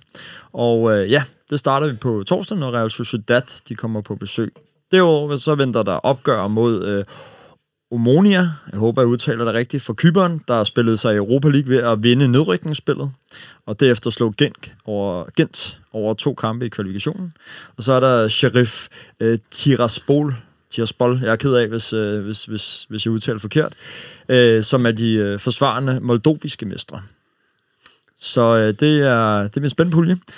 Umiddelbart, altså jeg kender ikke øh, personligt det store til Om- Omonia og Sh- Sheriff, øhm, men altså vi kan vel hurtigt blive... Jeg fortæller, det tager øh, 17 timer at komme fra Manchester til Sheriff. Er der nogen, der har fundet? Okay, det er allerede en... Der er nogle flere har du prøvet det? Nej, ja, der er en, øh, jeg følger på Instagram, som øh, er med på alle udbaneturene. Han øh, lagde deres rejseplan op. Det tog 17 timer. okay, det, øh, Nu er det heller ikke det letteste øh, sted at komme til Moldovia, eller Moldavia. Det, øh, Men det er i herligt, at man kan gøre det, ikke? skal tages et par feriedage på hver side Ja, af ja. kampdagen. Der. Ja. Nå, men hvad, altså, vi kan vel hurtigt blive enige om, det er vel en pulje United, de skal vinde. Ja. ja. det skal de. Ja, det kan der ikke være, være to meninger om. Øhm, hvad tænker United skal bruge de her kampe til? Ja, det er jo det, der bliver spændende, fordi at, øh, vi skal jo gerne vinde kampene, men det er jo også en pulje på nær, jeg vil sige, Sociedad-kampene, så er det jo en pulje, hvor vi godt, vi skal kunne give mulighed til de spillere, som ikke er en del af den optimale startelver. Det er der, vi har mulighed for at få roteret lidt, og givet nogle kampe til nogle af de andre. Og specielt fordi kampene de kommer, altså det er sådan, vi spiller Premier League, spiller Euroleague, spiller Premier League, spiller Euroleague, så spiller vi Premier Ja, men League, så altså, alt er, Altså, alt er jo færdigt til oktober stort set. Ja. Altså, det, det er helt sindssygt program, altså, vi er i gang med her. Og vi har også en, øh, en Carabao Cup øh, kampe, der skal ligges ind imellem. Det er jo, Det er verdensklasse. Det er slik, det der. jamen, det er jo derfor, at jeg, jeg håber godt nok, at han har en bred trup, for han får brug for den. Det er også det, Erik Hag tit, tit har sagt. Han har ikke brug for en startelver, han har brug for en, en hel trup, ikke? for der kommer rigtig mange kampe Ja. frem mod VM, og også efter VM for den sags skyld. Hvad, øh, hvad bør Uniteds ambition være øh, i år for den her turnering? for mig, så skal vi vinde den, for jeg tror, det er vores nemmeste vej at komme i Champions League. Okay. Øhm, og jeg, jeg vil give Carsten ret, fordi det er også her, vi skal rotere. Altså, man kan sige, Sociedad har mistet deres nok største profil i uh, Alexander Isak. Uh, så har de David Silva, som stadig godt kan finde ud af at aflevere en bold. Så har de Øh. altså nogle gode unge øh, spanske spillere på vej op. Ja, ja, de har også nogle gode unge spanske spillere, men det- men det, det er et hold, som er i opbygningsfase igen. Ja, det er, de er Øhm, ikke, så det, det- de er er ikke dem- stabile i Nej, Spanien. Så er der Omnium Nicosias og Sheriff, som vi også burde kunne slå. Men var det ikke Sheriff, der slog Real Madrid? De slog sig Real Madrid sidste år Ja, ja, i en kamp, så tabte Ja. de så, hvis jeg husker rigtig, 5-0 i den Ja. øh, omvendte kamp. øh, så man skal, ikke, man skal ikke tage noget for givet med de her kampe her, men vi skal, det skal også være tre hold, vi bør og burde kunne slå. Mm. Og vi burde komme videre på en førsteplads, den her pulje her. Øhm, og så forhåbentlig få nogle lidt nemmere modstandere hen ad vejen, og så gå i en finale og vinde den. Altså, hvis vi vinder puljen, så bliver vi jo seedet, eller så ikke seedet, vi bliver hopper en, en, en, runde over. Vi skal bare, ikke- vi skal bare ikke møde Villarreal. Så. Hvad siger du, Henrik? Øh, Nu nævnte Claus før, at øh, Uniteds nemmeste vej til Champions League i år, det går gennem Europa League. Er du Ja, altså vi ender i top 4, så det er jeg slet ikke nervøs for. Men vi skal have en pokal. Øh, jeg tror, det er, spiller en kæmpe rolle for hele projektet, at vi får en pokal i år. Øh, og der tror jeg, den, det tror jeg faktisk, det er det nemmeste at få. Og man kan sige, lige si- sidste år, ikke, da vi vinder, hvad hedder, øh, ungdoms FA Cup'en, det blev faret som et mesterskab i fangrupperne. Ikke? Der kan man se, hvor meget vi savner den her pokal her. Ja. Øhm, så det vi, ja, altså vi kan altid gå efter øh, Manchester City Cup'en. Nu vandt de jo ikke sidste år, så den er jo til rådighed igen. Ja, ja. Men de er der stadigvæk, ikke? Ja, de er der stadigvæk. Okay. Spændende. Carsten? Ja, altså, jeg, vi skal vinde, eller vi skal prøve at vinde det her. Mm. Uh, det er en, en lettere turnering. Nu bliver det så spændende at se, hvem der kommer fra, fra Champions League. Fordi at uh, alle tredjepladserne kommer jo med, så uh, Ja, så lige den pulje med Barcelona, Bayern og Inter. ja, det, der er lige et par, der er et par skarpe puljer i Champions League, som nok kommer til at smide en, uh, en favorit med over. Uh, men det skal vi også være store nok til. Mm. Uh, når man ser på, at sidste år, så er det, øh, hvad det er Frankfurt, der vinder, og de spiller mod Glasgow Rangers i finalen, så det er jo ikke fordi, at de helt store klubber øh, har, er med på det og, og vinder dem. Så det, jeg siger, vi har chancen, vi har gjort det før. Vi har været vundet en, været i finalen øh, en anden gang. Mm. Eller i, øh, i 18 var det vel. Så det, det er noget. Lad os komme videre. Det er selvfølgelig prøve. altid spændende at se, hvem der er, der ryger ud af Champions League, og så Ja. kommer i Europa League. Og så ser jeg altså frem til, at jeg skulle spille mod øh, Nicosia, fordi at, øh, det er en god gammel øh, skotte, der står for... Øh, er ikke skotte, er ikke. det er Neil Lennon, der står for, for holdet deroppe, så han har, Oh, ja. han, øh, han har, det bliver spændende at se mod United, hvordan han kan få sat dem op. De, øh, hvad jeg vinder at se, så øh, får de øh, ravet nogle gule kort til sig i alle deres kampe. Så han har fået Der bliver knald på det. lagt noget skotsk øh, arbejdsiver ind i dem. Ja. Og bare lige for at runde øh, den her. Hvad, hvad bliver den på torsdag mod Real Sociedad? 2-1. Til 2-0 Nej, 2-0 til os. Til De får sgu ikke United. scoret. De har ikke nogen til at score målene. Sådan. Optimisme over for, for Carsten, det er jo dejligt.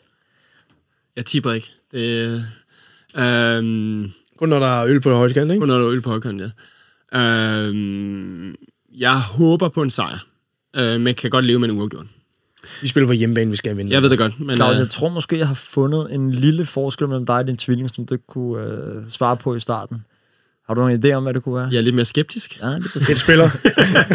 Lille smule mere Vi, pessimistisk. vi, vi vinder minimum 3-0, og øh, det er med Ronaldo og Casemiro og Maguire og Shaw, vores Europa League-hold. Ja. Det bliver rigtig godt. Min, min pointe er nemlig, hvor gode er de spillere sammen? Fordi nu har vores hold spillet sammen i fire kampe og vundet. Når vi så skifter ud på så mange positioner, det kommer til at gøre et eller andet lille ting. Det er, vi, er de spillere der er nok til at møde et faktisk Sociedad-hold, som der kommer med 120 i timen? Øh, med de spillere, de har, fordi de er i genopbygningsfase også. Hvor ikke han sætter Bruno og Eriksen ind i en time eller sådan noget, så er der ro. Ja, men det er fordi, jeg har sådan en idé, om måske han godt kan finde på at spille med startholdet. Måske en ændring, to ændringer. Jamen, måske. jeg- og så, jeg så skifter han efter en time, fordi så bruger vi fem udskiftninger efter en time, og så har vi... Nu ved jeg ikke, om det var skader, eller om det bare var kramper, at uh, Rashford og Martinez gik ud med i Nej. weekenden. Ja, det var også for det. Fordi at, uh, de gik begge to og tog sig det baglåret. Uh, om det er en, uh, De, en der, fiber, der er kommet nu, eller om de, det siger, er... det er, kramper. de siger, det er ikke alvorligt. Nej, men det siger man altid, og så er de væk i tre uger. Ja.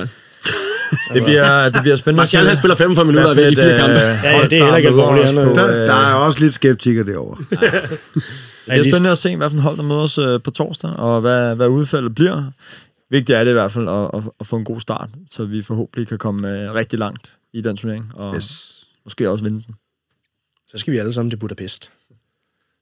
Manchester United are back in business. Øh, Øh, egentlig så skulle vi jo øh, være rundet af nu, men inden, øh, inden vi runder af, så har vi jo, øh, vi har jo siddet og snakket lidt sammen om, om, om Glazers, og det var jo egentlig ikke på programmet i første omgang, men, men nu er vi blevet enige om, at vi bliver simpelthen også nødt til at, at lige vende den udvikling, der er i Manchester i omkring vores, vores ejers, øh, ejere i klubben. Øh, der har seneste weekenden mod Arsenal igen været demonstration for fansen ude foran stadion, og øh, nu var vi der jo, Henrik, og hørte rigtig, rigtig meget af, rigtig mange sange omkring, at øh, Glazers, øh, de skal, de skal ud af klubben. Og det var ikke kun Stratford End. Og det var ikke kun- det det var var i hele gaderne, og det var på barerne, og det var, øh, det var grøn og gul. Altså. Og det er som om, det summer lidt på en, på en anden måde, end vi har set tidligere. Hvad, hvor tror I, vi ender hen med Glazers? Er, ender vi i et salg, eller at, tror I bare, Glazers de, uh, tænker, det er så god en forretning for os, så, så vi bliver hængende? Eller hvad, Ej, hvad jeg- ligger i den, den seneste udvikling? Øh, altså, protesterne de kører nu, mm. øh, og nu kom det frem i weekenden, at de er muligvis gerne vil sælge for 3,25 milliarder. ja, cirka 4 milliarder pund, mm. eller 4 milliarder dollars, det fandt jeg aldrig ud af, hvad, pund. det var, hvad det var for en. Mm, det er nye tanker, eller det er nye, øh, nye snak, som mm. ikke har været der før. Ja, den har jo været der lidt. Fordi Jamen, jamen, der er jamen, ikke det, man snakker om, men lige pludselig er det blevet meget specifikt. Jamen, der, der har jo været snak om, at de gerne vil sælge en lille, sælge- sælge en lille del af klubben. Mm. Nok for, at øh, for at øh, kunne øh, sponsorere et nyt stadion, eller hvad det er, de er i gang i. Men nu, bliver lige pludselig, nu kommer der en pris. Er det for dem af, eller er det noget, der er blevet smidt ud af nogen, der har hørt, eller hvad er det for? Og så er det, er, har Glazers ramt toppen nu. Kan de trække mere ud af klubben? Eller ser de ind i det, som vi andre også måske kigger ind i i en øh, kommende recession? At nu, nu har de ramt, nu kan de ikke få mere ud af klubben. Nu går det ned ad bakke i nogle år vil de prøve at få den afsat nu, og de kommer til at tjene flere milliarder på det mm. her, i forhold til, hvad, hvad de købte, fordi de har jo ikke brugt, hvad de brugt 200 millioner selv på, det, på købet. De har, ikke, de har ikke brugt nogen penge selv, fordi de har jo lånt det hele, øh, Jo, hele de, salget i de, de klubben. lagde selv en lille procentdel, men ikke meget. Men de kommer jo ud med flere milliarder nu. Fuldstændig. Men, men Claus, jeg kunne godt lige tænke mig at holde lidt fast i det, du siger der, fordi at, at det er jo ikke nogen hemmelighed, at vores amerikanske ejere jo ikke har vist sønderlig stor interesse i det, der foregår i Manchester United, udover øh, den økonomiske gevinst ved at hive penge ud af klubben til egen, øh, egen fordel. Øh, tror du på, at der er en reel chance for, at de sælger? Det tror jeg. Øh, også som Karl siger, at vi, vi er på vej i en recession nu. Pengene hænger Mulig. ikke... Mulig recession, ja. Mm. Undskyld. Øh, pengene hænger ikke så løst på træerne. Og jeg tror, efter at Malcolm Glazer døde, så tror jeg, der skete noget i den organisation her. den der øh, hovedhjerne bag hele det her, han forsvandt fra det. Mm. Nu er det sønderne, der har overtaget øh, det her. Øhm, og de kan godt begynde at mærke den frustration, der er omkring det her. Og Uniteds brand er stadig et af verdens største sportsbrands i verden. Men der kommer så meget uro omkring klubben her. Men når de er så langt væk fra klubben, som de er, tror du, de fornemmer den samme uro, når de sidder over på den anden side Det tror jeg, fordi jeg tror, man kan begynde at, se- jeg tror, inden for kort tid, tror jeg, man kan begynde at se det på, hvad hedder indtjeningsmulighederne mm. i det her. Og sige, men, altså nu ved jeg godt, at TeamViewer, de siger, at de, øh, de ikke kan smide så mange penge i det, og der er sket en masse omkring, og de ikke, øh, det, var, det var ikke et populært valg for investorerne, eller investorerne synes ikke, det var et populært valg at gå ind og støtte så mange penge i United og sådan noget. Øh, men også med de her, hvad hedder, fanprotester, der er her, der er jo virkelig mange øh, hvad hedder, brand, øh, vores sponsorbrands, der er blevet ramt på deres øh, hvad hedder, omdømme. Mm. Fordi vi har en hvad, 5 millioner fans, som går ind og laver faktisk et aktivt arbejde i forhold til at køre de her brands ned. Mm. Så de, vi bliver måske på et tidspunkt ikke så populære, og så tror jeg også, at øh, Glazers, de er så amerikanske og så kapitalistiske, okay, er det her den bedste indtjeningsmulighed for os? Mm. Det tror jeg, du har fuldstændig ret i. Eller skal, det er, vi, eller skal det, vi skille os af med det, mens vi stadig har en mulighed at tjene... det er en, det er en 10 gange mere, forretning. vi er. Det er en forretning for dem. Det er ikke kærligheden til fodbold. Nej. Det er ikke kærligheden til klubben. De har købt den største klub i verden, og det er kun med øje for business, og det er jo fint nok i sig selv, det må de godt. Så derfor så tror jeg, som du siger, Carsten, med en mulig recession, så tror jeg, at der er en stor chance for, at de vil sælge nu, ja. fordi at de kan cash ind nu. Jeg har en anden øh, frygt, og jeg ved ikke, om jeg skal have noget i den, men øh, vi har jo, eller klubben optog jo en masse lån i forhold til, øh, øh, da klubben blev købt af Glazers. De skal jo refinansieres på et tidspunkt. Øh, og renter har ikke, er ikke lige nu investorers bedste ven, og det er heller ikke øh, boligejernes bedste ven, og det er jo lidt det, vi ser ind i. Det her, det kan blive rigtig, rigtig dyrt for klubben hvis at vi øh, hvis det ikke finansieres, hvis det ikke kan finansieres på samme måde som det er blevet gjort tidligere, uden reelt set øh, at, at skulle bet- afbetale noget på det. Ja, ja, det ligger lidt i forlængelse af det spørgsmål, jeg godt kunne tænke mig at stille nu. Øh, Hvad for nogle ejere ønsker I, der kommer ind i klubben? Nu er der jo senest været rygter om det, det Dubai, der skal ind og Ja, overtage. mere end Dubai. Uh, ja, er, er, er, er, det, er det bedre? Alt skulle næsten være bedre, ikke? Ej, Jamen, altså, der er jo stadig det her, fordi jeg havde også der, hvad hedder, øh, de her sauler, de købte Newcastle. Altså, de var jo også inde omkring sådan, måske købe os og sådan noget, ikke? Øhm, altså, jeg siger, okay, det er måske ikke den profil, jeg, jeg vil se i min klub. Mm. Øhm, I mere end af Dubai, der har jeg sådan et... Ham kender jeg sgu ikke lige så meget til omkring det. Men øh, ham her, Jim øh, Radcliffe. Radcliffe her, Radcliffe, ja. synes jeg kunne være et spændende valg. Mm. Men til gengæld så, hvis man skulle se på det... Det er et kortsigtet valg. Ja, det er et kortsigtet valg. Han er, fem, han er 75 år gammel. Ja, men jeg vil så sige, ja, på lige på ham, men nu gjorde der et rygte om, at Lewis Hamilton også var ind i det, øh, sammen med og en eller anden øh, anden sportsstjerne. Mm. Og sige, hvis du får de her tre mennesker samlet, som faktisk har rimelig mange penge stående på kispunden, så kunne det være et spændende valg i forhold til at så lave det om til en forretning, som faktisk er selvkørende, ligesom vi var før Glazers. Mm. Hvor vi ikke bare skulle leve af Edwards-pengene, men faktisk tjene vores egne penge til indkøb. Øhm, og som der er mange økonomer, der siger, altså vi har jo tjent så styrtende mange penge på øh, sponsoraftaler, og jeg ved snart ikke hvad, mm. at vi jo, altså hvis vi ikke skulle betale de her forbandede lån af hele tiden, samtidig med at vi lige skulle give øh, en halv milliard til Glazers, vi har jo kunnet købe samtlige spillere i verden, Ja. med det sportsbrand, vi har. Det bliver, det bliver spændende at se, hvor, øh, hvor det ender henne. Det kan være, at vi lige øh, sådan for en god ordens skyld skal informere vores lytter om, er der noget, man som, øh, som United-fan kan gøre for at bakke op om de her fanprotester og, og bakke de her grupper op, som går imod Glazers? Man kan starte med at følge øh, 1958. Og spiller du for 1968, ja. Jeg spiller det på, nej, det er bare 1958. På Twitter. Mm-hmm. Øh, de øh, lægger ud øh, omkring nye aktioner, som de kalder det. Om det så er kamprelateret, hvis man er derovre og har lyst til at være med i det. Øh, hvis det er første gang, man kommer til Old Trafford, så kan jeg måske godt forstå, hvis man ikke lige har lyst til at øh, måske bruge hele kampen ud, eller hele oplevelsen uden for stadion, men øh, komme over og være en del af det. Og hvis man sidder herhjemme, øh, følg med i, hvad der sker. De ligger ud omkring øh, øh, klubbens sponsorer, øh, og hvordan man kan ramme dem, uden at øh, ødelægge dem. Det er jo... Øh, og det er jo faktisk ikke engang på Twitter. De har faktisk også en hjemmeside, og de har en helt... Øh, hvad Har du lavet det nu? Ja, de har en helt... Øh, de har ligesom uh, The Terrorist Handbook i, hvordan du skal hvad hedder, arbejde mod sponsorerne, og hvad, det, hvad, for noget, hvad er vores princip for den her protest her, mm. øh, i forhold til, at det skal være... Den protest, vi så med Liverpool, øh, det vil de ikke se igen. Var sidste år eller forrige år, hvor vi... Øh, Ja, hvor de der banen, når det får det hele Hvor stoppet. aflyst, ja. ja. hvor det bliver aflyst. Så det vil de ikke se igen. Det skal være, øh, hvad hedder, non-violent, og, hvad hedder, men det skal være protest, og man skal vise sin utilfredshed. Og det kan man gøre på en øh, ikke voldelig måde, ved for eksempel at gå efter sponsorerne på de sociale medier, og på øh, Trustpilot og Trustpilot, og boykotte Megastoren for eksempel, og alle de her ting her. Ja. Øh, Er og der, er der andre ting end 1958, man kan gøre? det, det, det, er altså, der er jo rigtig, rigtig mange, du kan følge. Altså, jeg vil sige, Hvad med økonomisk? Er der nogle ting, man kan melde sig ind i? Eller? Nej, der er ikke rigtig noget, jeg tænker, du kan... i som det, der er, altså, det- alle siger det, det, der er jo stadig must, men de must har jo mistet lidt deres, øh, hvad hedder, Det var det, jeg fiskede be- lidt. berettigelse i det, synes jeg. Fordi de er, blevet, de er blevet mere et talerør, men de er ikke så proaktive mere. Og der er 1968 gået ind og sagt, de, vi er proaktive. Must har jo taget en anden vej De har, de har taget det. en politiske gang. De har taget en politiske for at prøve at købe sig adgang til klubben, til at købe Og sig de til blev inviteret indenfor, ikke? de er med i de her øh, snakke, der er fra ledet eller fra ejernes. Mm. Øh, og, men det er jo ikke, de er jo ikke med ind omkring beslutningerne. De kan komme med fans input, men det er så også det, der, de har ikke noget indflydelse.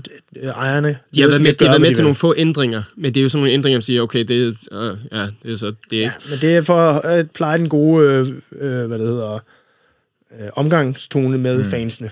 Ja, men det er jo, det er jo blevet fansen tale, fansens talerør til klubben, mm. for at få hvad hedder, kontakt med dem.